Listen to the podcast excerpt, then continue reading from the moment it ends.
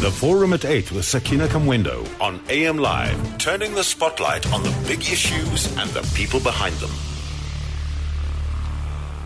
It's seven minutes after eight. Good morning. If you've just tuned in, welcome to the Forum at Eight part of AM Live. And, uh, well, we've got a very interesting one. And I'm glad to see the enthusiasm already uh, from those who've started tweeting and uh, sending messages on SMS.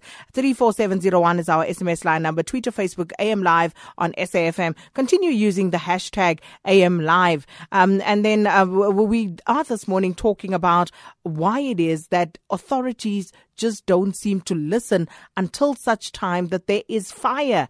Now, in less than three months, South Africa will vote in the 2016 local government elections. However, in the build up to the vote, we've seen a number of community protests across the country. And according to local government data intelligence organization, Municipal IQ, uh, 2016 is set to be a record year for protest action. The organization says that this year has seen 70 protests already compared to a total of 164 for 2015 and 191 for 2014, which is the current record. Commentators also say that the protests are an indication that people are growing impatient and that they are calling for government to take their demands seriously. But why does it have to be fire that calls uh, people's attention and causes them to listen? So uh, we are going to speak to uh, Minister Des van Rooyen, Minister of Cooperative Governance and Traditional Affairs, just as soon as uh, he lands. We believe he was flying earlier.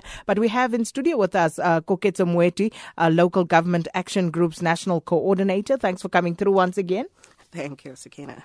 And uh, we also have on the line uh, Nomfundo Mogapi, who is um, Executive Director at the Center for the Study of Violence and Reconciliation. Thanks for speaking to us, uh, Nomfundo. Hi, morning, Sakina. Thanks for having me, and morning to the listeners. And um, as I said, uh, Minister Des van Rooyen will join the conversation as soon as he's ready to do so. But let me just start by asking with the wave of protests that we are seeing, Municipal IQ uh, predicting that, you know, we are set to look at a record number of protests for the year 2016, which bucks a trend where normally during an election year, we see, um, you know, a downward um, spiral in terms of protest action. But this year, there's nothing of the kind happening, and yet it is an election year. So it may seem like, you know, um, a mundane question, but w- why are our townships burning? What is going on, Koketso? There's a factor of things going on, right? I think one of the things about elections is you have communities which are already not getting services, you know, under service and all of these things. But then you also have the internal party politics that are coming to the fore, you know, where individuals are competing, where BGMs are happening, where councillor candidates are going to be selected. And those also do have an, inf- an influence on what's going on, you know? And then, of course, uh, the question is why does it have to be violent? Why does there have to be looting? Why do authorities seem to need the smoke to call them to what is wrong in our communities, Nomfundo? Yeah, Shakina, um, as you said, that's exactly what CSVR found in its research. We called the smoke that calls that community felt that violence is the only language that those in leadership listen to. Now, there's a number of things that happen during this um, violent service delivery, and it's important to really say that not all service delivery is violent, but in instances when it becomes violence, one of the things is that I think just what Koketso was saying is that people have genuine concerns, but they are really getting frustrated that those have not been met. This would have been um, years of them trying to solve the issues um, peacefully, engaging with leadership, and them feeling that the things um, are not working out anymore. Then the second thing that we see is, is what we call opportunistic elements. So we call them in our research your political entrepreneurs, economic entrepreneurs, and criminal elements. And what we found during the violent service delivery is that the crowds um, almost change as the as the um, the protest grows. So initially, you'll have a crowd that is genuinely concerned, and then the the opportunists or these entrepreneurs will then also come and take advantage, and they are the ones who would usually be um, fueling the violence. Now, what is important for us um, in relation to uh, the prevention of violence is that these opportunists and entrepreneurs will always be there, right? And as um, um, the elections are coming closer, you are likely to see these people emerging more because there is a very strong interface between politics and economics in the communities that we work in. But they will only get power if communities feel that the leadership is not hearing them. So some community members said to us that we know these people are using us. We know that they are using us towards their economic or political agendas, but we, we are allowing it because we feel that this is the only way in which our leadership can hear us. So we need to find ways of how leadership can really move beyond these people and listen to the people on the ground around their genuine concerns. Would you say that this points to a leadership vacuum um, in some way, Koketso? Yes, and also just um, the idea of meaningful engagement. You know, um, she spoke about this long, the sustained period of attempts to engage, and when people don't get that response back, people do take it further. Malamulele is a very good example of this. The Malamulele boundary situation has been going on. It's been over ten, a ten-year period, you know, but it was only when they shut down the schools that we saw everybody now suddenly responding to this issue. I mean, within two, a day or two of them shutting down the schools, there was a mass response. So it, it it's reinforced that this is the way to go. This is the way to go. And the tricky part is when you when it moves on with schools and you reinforce the idea that touch the schools, this is, you're also going to see it spread. But you can't talk about, one of the tricky things about violence and service delivery protests is that, like she said, not all service delivery protests are violent, but the violent ones often get highlighted as well. So sometimes, actually, if you want your protest covered, that's the route you have to go. Because when you're engaging, nobody cares about you engaging, you know? So it's incentivized not only by leadership, even how it's covered. And then there's, you can't take the violence out of context. The violence doesn't happen in a vacuum. So people would argue that, oh, these people responded so without acknowledging the violence these people live on a on a day-to-day basis. Structural violence is violence. Mm. And let's hear from uh, Minister of uh, Cooperative uh, Governance, uh, Minister Des van Rooyen, uh, uh, Minister of Cooperative Governance and Traditional Affairs, joins us on the line now. Minister, thanks so much for your time this morning. Thank you. A very good morning, and a good morning also to your listeners and your people in the your panelists there. Mm. Minister, since uh, uh, the beginning of the year, we've already seen uh, 70 protests uh, recorded uh, uh, by Municipal IQ. And um, as they indicate, this could really point to a record number of protests that we are due to see for this year. And we hope that they are wrong. But the question, of course, is how are these protests impacting on the legitimacy of government? Because people seem to be frustrated, and this seems to be an indication of a growing impatience on the ground uh, where people actually uh, take to burning and looting. Yes, uh, thank you for, for, the opportunity. As you as you are aware, of course, uh, there there are various reasons. The studies are indicating that there are various reasons that are uh, attributed, I mean, to to these uh, protests. And uh, of course, I mean, as, as earlier indicated by some of your your, your panelists there, I mean, the, it's very clear that uh, in some cases there are uh, pure service delivery issues, but in some cases there are uh, pure uh, issues of uh, people who are opportunistic, but also people who who fear. Because remember, one one of the things that is taking place this year is that uh, because of the demarcation board processes, the municipalities has been amalgamated and leading to a reduction of almost 21 municipalities.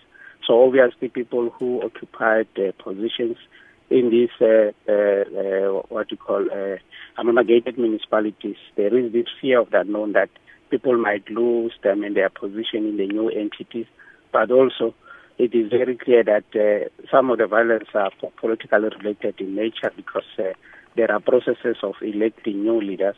So as a result, there is a lot of contestation there. But also, if the studies, if you go further into these studies, they show that uh, as much as uh, there are these protests. I mean, uh, this doesn't come closer, I mean, to questioning the legitimacy because if you check in terms of numbers, those who are participating in this protest, as related to the broader, I mean, population of a given municipality, it doesn't come closer, I mean, to the uh, questioning the legitimacy of municipalities affected. So, what does it point to, in your view, Minister? Sorry?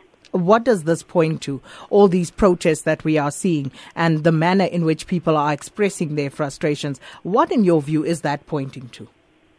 It points to uh, because I think if you if you look into our performance hitherto since the establishment of our of our system of uh, government, more especially local government, well, there is a lot that has been done. But the result of the matter is that here we are dealing with a backlog of many years, and in most areas where there are these protests, we have definitely made some my, my, my milestone. We have made some serious inroads in terms of improving the lives of ordinary people in those constituencies. So it really points to, to a large extent, in my personal take, it points to uh, how do we communicate some of uh, the good performances that we have recorded hitherto. And I, I, don't, I don't think our systems of uh, public participation, I mean, are that effective to take our people along all the stages of these processes. And that's an area that I think going forward we need to improve on because at times uh, lies are peddled. I mean, to just incite people to participate in this uh, in, this protest. You know, at times really it's just a matter of maybe uh, public representatives not being able, I mean, to communicate clearly some of the performances and the plans that the government is having to improve the lives of our people.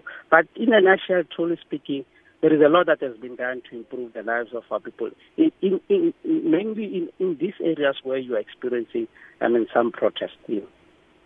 But, Minister, that, you know, just listening to you, I'm hearing a disconnect because people are not protesting about the things that they are happy about. They're protesting about the things that they are unhappy about. And, and, and frankly, they feel that they are not being taken seriously by elected representatives my, my point exactly, uh, uh, my, my host. Uh, well, the rest of the matter is that uh, if you look into uh, some of these protests, as you have just correctly said, they are happening in areas where we have done a lot and we still need to do a lot.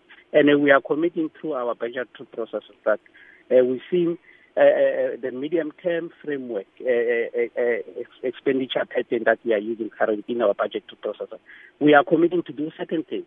But as to how our people are taking along about our future plans, but also about the challenges that we have in terms of realizing some of these things, that's an area where I think we should improve. Because it's not to say we don't have a plan, I mean, to attend to their concerns. We do have a plan.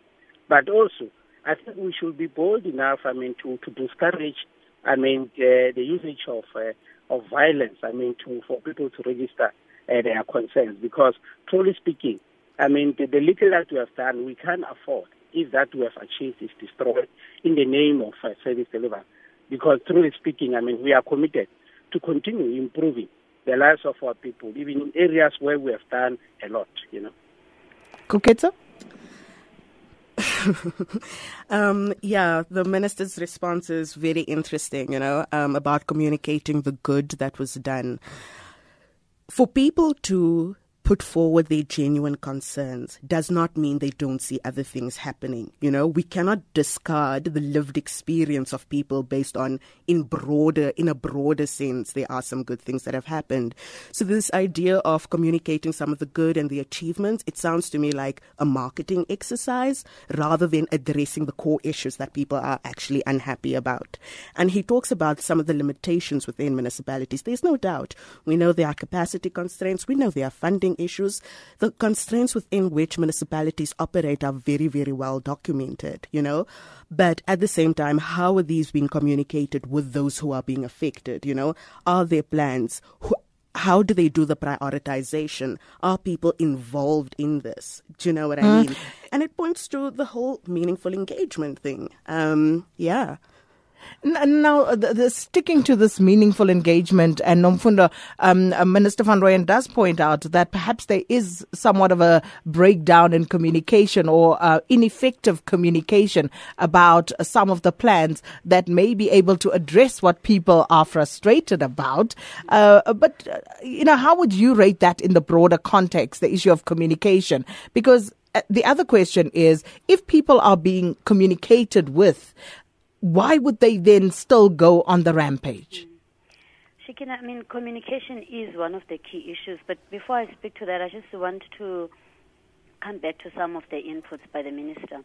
One of the challenges that we are finding, Shekina, is this um, problem between the the translation of the political will, um, the plans, the strategies, um, and even the investment around budget that happens at national government and at um, national leadership and its inability to titrate down to what Koketso was speaking about, which is the lived experiences of people. And it's really important to look at that. And I think the other key thing for, for, for, for leaders such as the minister is that sometimes even the way in which they communicate, what is their focus of attention, also determines how people respond to them. Whilst most of the things that he's saying are correct and we agree with them, it seems as if his focus of attention is on the good story and the political entrepreneurs, which is the the discourse that we've been hearing, hearing, but not sufficient around really acknowledging that there are frustration on the ground, that people's lived experiences are not matching the ideals of what is being planned at a national level. Some of the things that we think need to be looked at is definitely the whole issue of communication. That's a big issue at a municipal level, how um, municipal leaders uh, explain some of their plans also, at, at times you find that at senior political leadership, there's a lot of promises that are made to people, but sometimes it takes years before those are, are seen um, by people in their own lived experiences, and that is not communicated. The other thing in the past few months that we've been seeing emerging as CSVR is to really look closely to the in the value chain of government, because what usually happens is that there's a lot of good plans in place, but because of some of procurement issues, corruption, and all of that, sometimes it takes months for people to be able to procure things that would make a difference. So that also needs to be looked at in a lot of details. And of course, finally, the whole issue of corruption. So what we see in communities is that communities will say, you know, it really for us doesn't make sense why certain people are succeeding in our communities and others are not. And the only reason is because they are connected to certain people politically. So there is, yes, the, the, what we are hearing from, from the minister, which makes sense, but what he's saying doesn't translate. There is a lot of other complex dynamics at local level that hinder the ability of all these great plans to be seen in the lived experiences of people.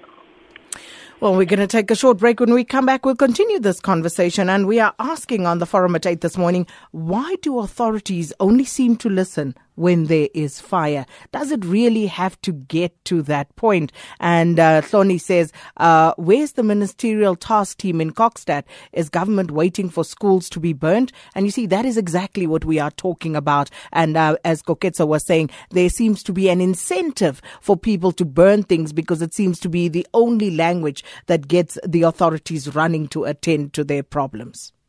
The Forum at 8 with Sakina Kamwendo on AM Live, turning the spotlight on the big issues and the people behind them. And on the forum this morning, we are asking why do authorities only seem to listen when there is fire? Given all the protests that we've seen, 70 up till the end of April this year alone. So what is going on? It's an election year. And usually the trend in an election year, we are told, is that you will see a decrease in the number of protest, uh, uh, service delivery protests. But this year, that doesn't seem the case. In fact, we seem to be seeing a little more fire in the lead up to the polls. So so, what is going on and why is it that authorities only listen to fire? Peter in the Free State, good morning. Good morning, Peter. How are you, Fatima? Well, and you? I'm fine. Good morning, the minister. Uh, I think uh, I'm calling from the uh, Sanko. Uh, one of the things that uh, I think would, would be much better if we can concentrate, the minister concentrate on is the public participation, the improvement of public participation structures. Uh, because it, if it lacks, people think now they are no longer taken uh, care of and they are not listened to. And the other one, which is very important, is that we need to train our councillors not to be aloof, not to be away, take time to be away from the communities that they lead. I understand the minister will be in PE opening Salga there, conference there. It is very much important that uh, we have this structure we improve very much so, so that we prepare the ground be settled for new councillors who are coming in after uh, uh, August. Thanks. Thank you so much, uh, Peter, in the Free State. So, greater public participation. But is this something we should even be talking about? Well, clearly we have to because uh, there is a problem, but you would think that 22 years into our democracy, we would know that it's important that there is greater participation with members of the community, with the broader public, Minister. Yes, uh, of course, that, that, that is a, uh, just a simplified uh, uh, what you call assumption, but the reality of the matter is that the matter is not that uh, straightforward because, uh, as you are all aware, there are issues that are at play here.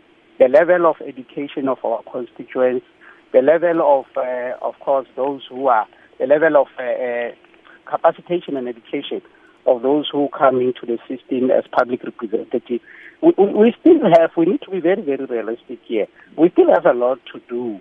I mean, to get some some of these basics correct, you know. And I think that's why through our uh, Back to Basic program, we have uh, assessed in the first in the first year of this program, we have assessed, I mean, the performance of individual municipalities, and we have established most of the problems, uh, if not all of the problems that have been cited by some of the panelists.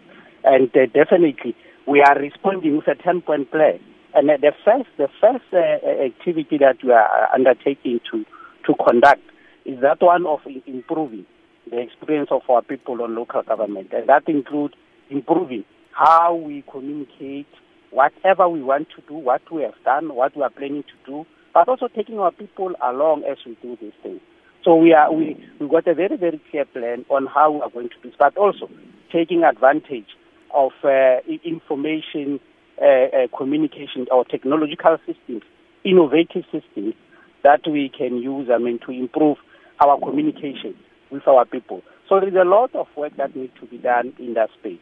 And coming to issues of training, of course, we are partnering with tertiary institutions, and we have been doing this for quite some time. Uh, of course, to look into issues of how do we induct new councillors, but also as they are there in the system, how do we continue to keep them training? But as I've said, you know, this issue of uh, elected public representatives also is not a straightforward issue because, you know, people are not elected on the basis of maybe uh, that they have certain academic qualifications. No. So as we train them, they get into the system, we have to take that into consideration. So it's not an easy process, but we are, we are committed to work with SALGA and to work with uh, the private sector, more especially institutions that are ready to partner with us to induct and capacitate some of these public representatives. We'll continue with this discussion after the news break. I thought uh, uh, councillors are inducted every time there is, uh, you know, a new house, a new sitting. So uh, maybe it fell flat. I don't know what's going on, but Minister will enlighten us after the break. The Forum at 8 with Sakina Kamwendo on AM Live, turning the spotlight on the big issues and the people behind them. And in the spotlight this morning, why do authorities only seem to listen when there is fire? Why do people have to go on violent protest action in order to be heard? And I just want to uh, read through some of the SMSs and tweets that have come through here. Tommy says, um, Minister losing the whole point. People aren't asking for more talking. They are asking for you to listen. Um, uh, Fighter Tabiseng says, if ANC councillor Gideon uh, uh, Chivunya turns out to be a third force behind the school arson in Vuwani, why will the same not happen elsewhere? And uh, Luamba Malikana says, uh, please ask the minister to name three places where people have protested peacefully and the ANC listened uh, before they started burning things. Uh, Sipo Madiba says, a gap between the rich and poor is growing and people are tired of waiting while those who are politically connected are benefiting. Sanesi here says, uh, we seem to be running a backlog when it comes to service delivery. Hence, uh, matters only get uh, attention when they are presented in an extreme fashion. And, and, and more to the point that the minister was making before the uh, break, um, uh, Vivian Padiachi says, elected leaders don't need academic qualifications to adhere to simple, holistic values, honesty with integrity and accountability in order to serve the people. But I want to come back to that point, Minister, because uh, you were talking about how people needed to be trained and inducted. And I want to add to Vivian's point there where he says, you don't need to teach people you know, how to engage with people respectfully. Um, you know, you would think that they would come with that, but clearly they don't. But also, don't counselors always get training and are inducted in, you know, a proper fashion before they are meant to serve? No, indeed, uh, uh, they, they, do get training, and the point that I'm emphasizing here is that this is should, of course, this is a commitment that will continue.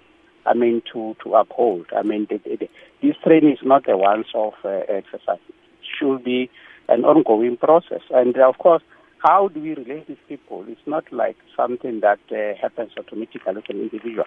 People need to be trained on, on on how to relate to other people, but also on issues of leadership and uh, issues of conflict management.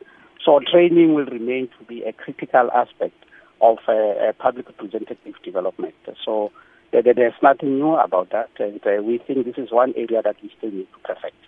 And um, uh, whilst I take the point of ongoing training, but what about actually, uh, you know, giving feedback to the communities, being there when the communities need people? Because this notion of, you know, uh, when people are better trained, they will be able to disseminate information better. I don't necessarily buy into that, Minister. Uh, then, then, then, that, that simply says you don't understand how the systems work because there are documents that need to people need to be taken through in council. There are documents that people need to take decisions on, and there are resolutions that are taken in some of these committees. And some of these things are technically driven. So it's important for I mean people to be properly capacitated, as more especially as representatives of their constituencies. So as when they go back to their constituencies, they are able to, in a simplified fashion, articulate on those resolutions. So it's very important that uh, we have people who are properly capacitated to do that. And there is there are issues of translation. Remember, not not all our people are, I mean are using English. I mean, and most of our documents currently are in English. So definitely, we, we need to take consideration of such things uh, as we appreciate the magnitude of the challenge. But also, as we address this thing, let's not treat it as if it's a, what is this, it's, it, it, it's something that is happening with all councillors. No, we are not referring to all councillors. There are cases of good performances that have been recorded by councillors who have been able, I mean, to communicate and liaise with their uh, respective constituencies. So we, we should be very, very cautious as we approach this particular discussion because I don't think all councillors can do this. But we are saying in some cases we have these problems because of issues of capacitation of individual public representatives. Koketso? Um, so just before the break, the minister was also talking about how they, you know, did were looking, did some research to develop the back to basics problem.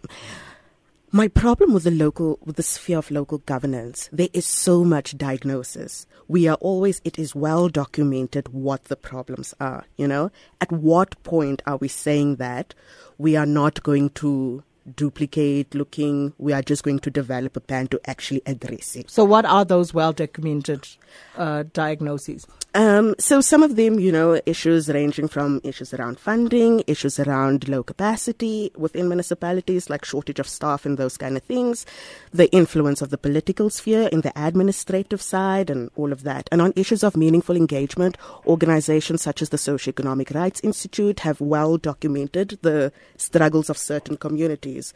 There's one that they particularly did, one series, it's called Community Practice Notes, which the informal settlement series took looked at how communities had been struggling before protests over a sustained period of time.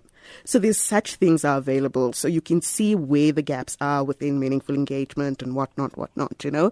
So for me, it's like, when are we get, going to get to a point to address it, to address it meaningfully, to actually do something about all these diagnoses that we have?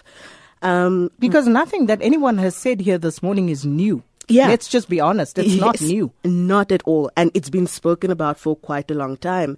And it also concerns me on the issue of capacity, what you were talking about, about, you know, this idea that, you know, training is the solution of everything. I remember there was this whole huge thing about, um, municipal managers need to be properly qualified before they what what. But we have seen where people are qualified, the municipalities also run down. So this idea that this equals that, there are other factors that aren't being looked at that actually add to that tensions within the political parties and undue influences in other ways. And just quite honestly, the corruption element as well, you know, service providers and not. This, yeah, so those are the things that often get ignored where there's this idea of the solution to everything is knowing, ensuring that people know. And we have to talk about political deployment as well, you know. What responsibilities, when parties are going to deploy you, do they also not have a responsibility to ensure that we are selecting somebody who actually can engage with people? It just alarms me that we think people need to be trained to know how to talk to people. You know, it, it's quite concerning. There's very basic human things that I think we should possess, even if you're not a councillor, that we would like to see you move forward with if you're an elected representative. You know, basic values it comes back to the definition of a leader and what a leader is uh, ultimately. Nomfundo, what's your take on all of this? Yes, again, I mean, just to say, I did ask if I could leave at quarter to, so I'll just give my last um, inputs, um, and, and then unfortunately we'll have to leave. Um, Sakina, this is exactly what I wanted to talk about. That I think it's it's encouraging what the minister is saying that they are beginning to focus on leadership at local level and working uh, with municipalities and leaders of municipalities, and that's a, an, an important shift. But I think what we need to look at, and I agree with Koketso, is what is it that we are doing? And the focus shouldn't just be on giving people um, skills, but for me, we have to be working with the personality, the character, issues of social intelligence, emotional intelligence.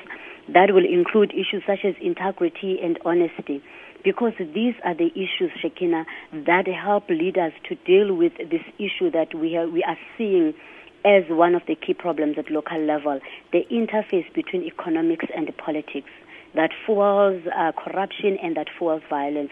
Unless we deal with the ability of leaders to deal with that and not be pulled into this corruption, then we're going to, going to continue to have problems. These issues also help to deal with what Koketso was saying, to have leaders who are able to, um, you know, in psychology we call um, leaders who have the ability to create a relational home or an holding environment for people's frustrations. Because sometimes leaders, the way in which they respond because of their own personality, emotional intelligence, they fuel the problems. So I think the, the, the intervention at a local level should not just be on the skills, but it should be on the person. Because as the, and, and just to close uh, with your question, that one of the key drivers of good leadership is not just skill, but we know that it's issues of emotional intelligence and integrity. So let us also begin to invest on those, and maybe we can begin to see a shift. Nomfundo, thank you so much, and uh, we'll allow you to go there. That was uh, Nomfundo Mogapi, Executive Director at the Center for the Study of Violence and Reconciliation. And we're asking this morning, why do authorities only seem to listen and respond when there's fire, when things turn violent and we actually see smoke? Uh, so what is that all about? Let's hear from Figile in Cape Town. Good morning. Good morning, Sakina. Thank you guys for taking my call. Sakina, it takes a, a, a cell phone call for people to receive uh, what's called a good service to a minister because for instance, uh, some of the ministers are, are, are do call like uh, Nomvula Mokonyane, uh, Ms. Lindiwe uh, uh, Sisulu, uh, Minister of Police. I do call not only with my cases, but with other people's cases. Like for instance, there's a guy called Said, is in Fenton, and there's Ma Joyce from Beach Town. in uh, Northern Cape. Whenever there's some issues, people that are very much aware of me um, uh, helping people. I don't care where the matter might be. It, it, it, can, it could be the Western Cape, it could be nationally. I do call these ministers just to ask them to intervene. They don't ask them, they don't ask me if what party do I hold. You see that? So it's very good for people to actually inform the ministers, but the, the, those lazy ministers that will ask you to go into your constituency or to inform the councillor before they could help you. So it takes a call to a minister for a service to be delivered to members Okay. of the party. Thank you. Thank you so much, Figile. Eddie in the Free State. Yes, I'll, I'll be quick. Thank you. Thank you very much, ma'am. Ma'am, I don't support the destruction of property. Um, and that shouldn't be tolerated. But you know, let me tell you one thing. Imposed leadership is the most poor leadership that one can, can, can have. And in most municipalities, you'll find that leadership is imposed from your mayor, councillors, even in administration, even ward committees. And what do you expect from such people? You know, um, you know, even this thing of, uh, you know, unfortunately, the, the guy from SANCO just called, and I want to tell you, SANCO has been captured, and and to my own understanding, SANCO was supposed to be advocating for civic politics so that people can can can be, uh, be well be represented in the municipalities. Then the last point that I want to I want to make is that um, you know communities after elections they must they must attend council meetings and see how their councillors serve them. Thank you. Thank you so much. Jojo in Pretoria, good morning to you. Good morning, Sakina. Um, um, quickly, uh, I think the problem or the main issue is the idea that people feel that they can only vote for one party. And when that party doesn't do well, they only have two options. They either they start protesting and burning things or they don't vote. Because the other day I heard a community saying that they are not going to vote. I mean, what is the meaning of that? If you do not want to, if you, if you do not like a, a government, the only thing you can do is to change that government by going to the ballot boxes and voting for another party. And if that new party doesn't do well, it's not a problem. When the elections come again, you vote for another party. Now, when people feel that they hold allegiance to only one party, and when that party doesn't do well, then they start um, getting angry and do not want to do any other thing. In a civilized society, when a government doesn't do well, people don't really protest that much. They don't. They just keep quiet, voice their angers at the ballot boxes. So when we come to a point in South Africa when we feel that we can only vote for one, pa- uh, we can vote for another party and change government by going to the ballot boxes and changing things by changing government, I think then this protest will continue to go on. Thank you very much. Thank you so much, uh, Jojo. Bonagele and Khayelitsha, good morning. Bonagele, Very good morning. Very good morning, yes, okay? welcome. Can, you hear me? Uh, MT of Keston. We can hear you. Look, uh, yes, I think I agree 100% with Nomfundo, with Nomfundo when she mentioned about the good leadership. The good leadership is what is required, really, honestly speaking. So that, you know, uh, another thing they must try to do, allow the community to elect the people of their own choice. People who know with good leadership. You understand what I'm trying to say here? Uh, that's a that's a poor what is what is that uh, poor improper consultation which is which is done by others people that are just elected by them. Allow the community to elect their own people who know them very well with regard to, to, to the leadership skills. That's that's my point. That's my take. And consultation is very important as well. All right. Thank, point. Thank you so much, uh. Let me read some of the messages uh, coming through as uh, well. This one from Kahisho. Kahisho says, SK, um, an unresponsive, dismissive, and unaccountable government that only knows people when they need votes is the cause. Uh, Fumane, the human, says, government doesn't listen, period. They stuff their faces and they say amandla when needed and apartheid when desperate. Odez says, uh, ANC government uh, weighs Thames faith. They always wait for the last bell to ring and they never learn from previous experiences. Kolani Sikade says, now the ANC should stop blaming third parties, uh, but their own tenderpreneurs who are paying kickbacks after awarding tenders. Soni Netanyahu says, no more reproduction of astute negotiators like Nzo, Kwala, and Makwetu. Uh, fire has become the only negotiating tool. Uh, Luzuko says, uh, communities are tired of empty promises and the lack of service delivery. Only time you see politics politicians is when uh, the elections approach. Makashule Gana says, I hope none of your guests will mention the third force as being behind the burnings. Ramano's contribution is that we need leadership, not populists and opportunists. We have zombieized our and under unemployed and desperate persons for our needs, and they're quick to point out the good story and ignore the frustrations of the people. And this one from Gobeni says, uh, why must issues of restraints be borne by citizens while politicians live a life of luxury? Uh, are they eating for us? Is the question there. Minister? Yeah, look, uh, very quickly, I mean, maybe in, an attempt to respond to an avalanche of questions that have been posed, but I, I should appreciate the participation of, of all. Look, uh, on the issue of uh, perpetual diagnosis, uh, truly speaking, we, we have we have diagnosed and we have received input from various role players, and then we are acting. And as a result of our action, uh, there are improvements in certain areas of municipal performance. We, that range from auditing and also how they use the money, the money allocated for the infrastructure development. And the, all this is through our support. But also we have developed regulations just to make sure that we standardize and bring a, a normal, normal standardization on uh, issues of appointment. And corruption, there, there's been some apprehension.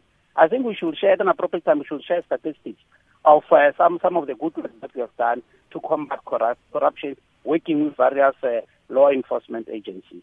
So I think, truly speaking, there is a lot of progress that we are registering. But the result of the matter is that uh, it's not, we are not going to claim easy victory here, uh, uh, Fatima. We still have a long way to go to get the system to a, a place where we think, I mean, everyone can take advantage of, you know. Edward Timber sends a tweet and um, with pictures says, "Tell the minister Bushbuckridge is on fire as we speak right now." So, uh, talking about more protests. But Koketso, what's your take on some of the contributions this morning?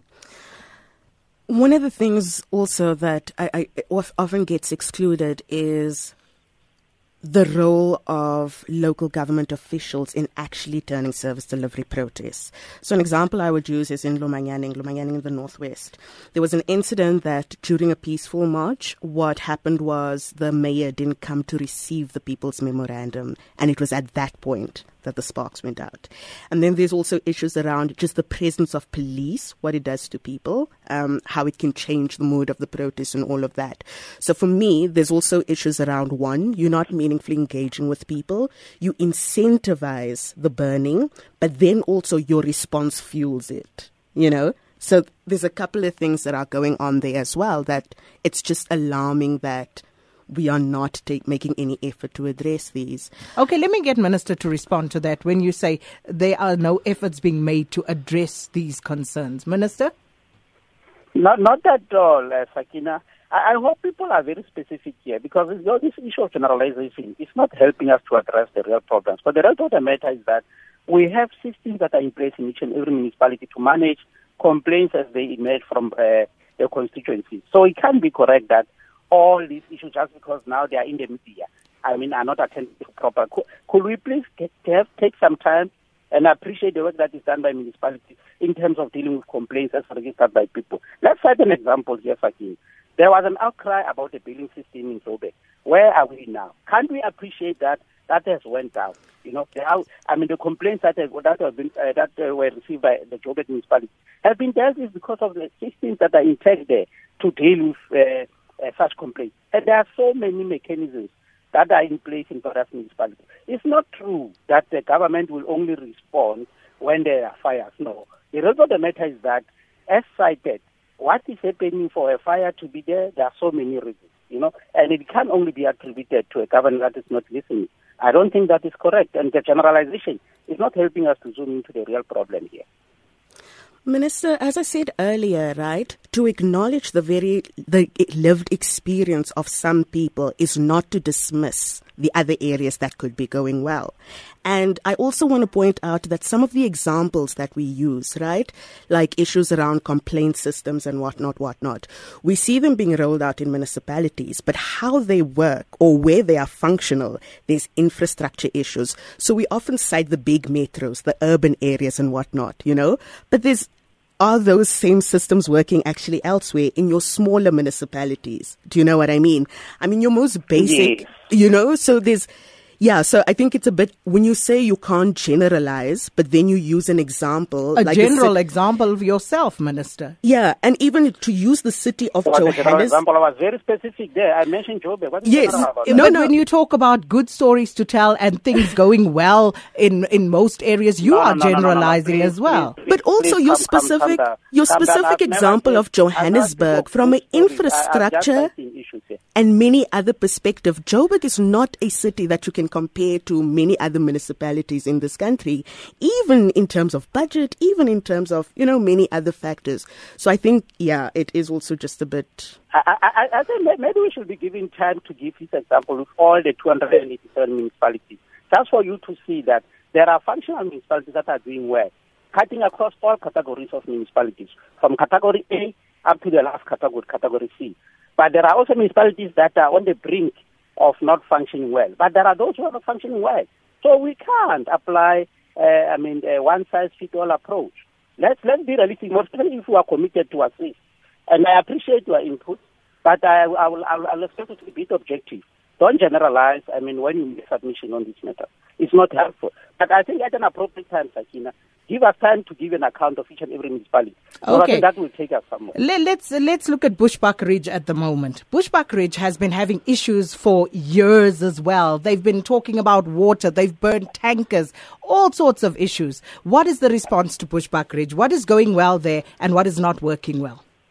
No, look, look, I don't have a specific response to how issues are handled in Bushbuckridge. But as you know, we have great teams that we have deployed in all the provinces of our country as, as CoGTA to make sure that we support municipalities. That's why on infrastructure, as we are speaking now, municipalities, most of the municipalities have, have, have improved on how they spend their allocation, but they also have improved on how they effectively realize value for money for their allocation. It's all because we have established an agency as our response to a plight of a, of a, of a capacity deficiency that was there in most municipalities. And this is working. And this is a collaborative effort where we are roping in other sector departments to work with us as we address some of these challenges. Well, thank you so much, uh, Minister Des van Rooyen. Unfortunately, that is all we have time for this morning. We're going to have to leave it there. Uh, Minister of Cooperative Governance and Traditional Affairs, uh, Koketso Moeti from uh, Local Government Action uh, Group. Uh, she's the national coordinator. And of course, many, many, many more messages coming through, um, you know, uh, talking about this particular matter. We'll put them up on our website. And the question here is, what are we going to change going forward? How are we going to make sure that this doesn't happen anymore? How do we disincentivize uh, the burning and the looting and the destruction of property? Property that, by the way, you and I have to pay for again. But then again, if people are not going to listen, if we're going to be defensive about stories, then I don't know how we actually move forward and fix this. We'll speak again tomorrow. We'll be coming to you live from the Eastern Cape, from Fort Hare at their centenary celebrations, headed there later this afternoon. So uh, we'll be bringing you that. In the meantime, you take care, and we'll be back with you again uh, tomorrow morning between 6 and 9 a.m. Right now, news coming up with Kumbuzilia Tabete.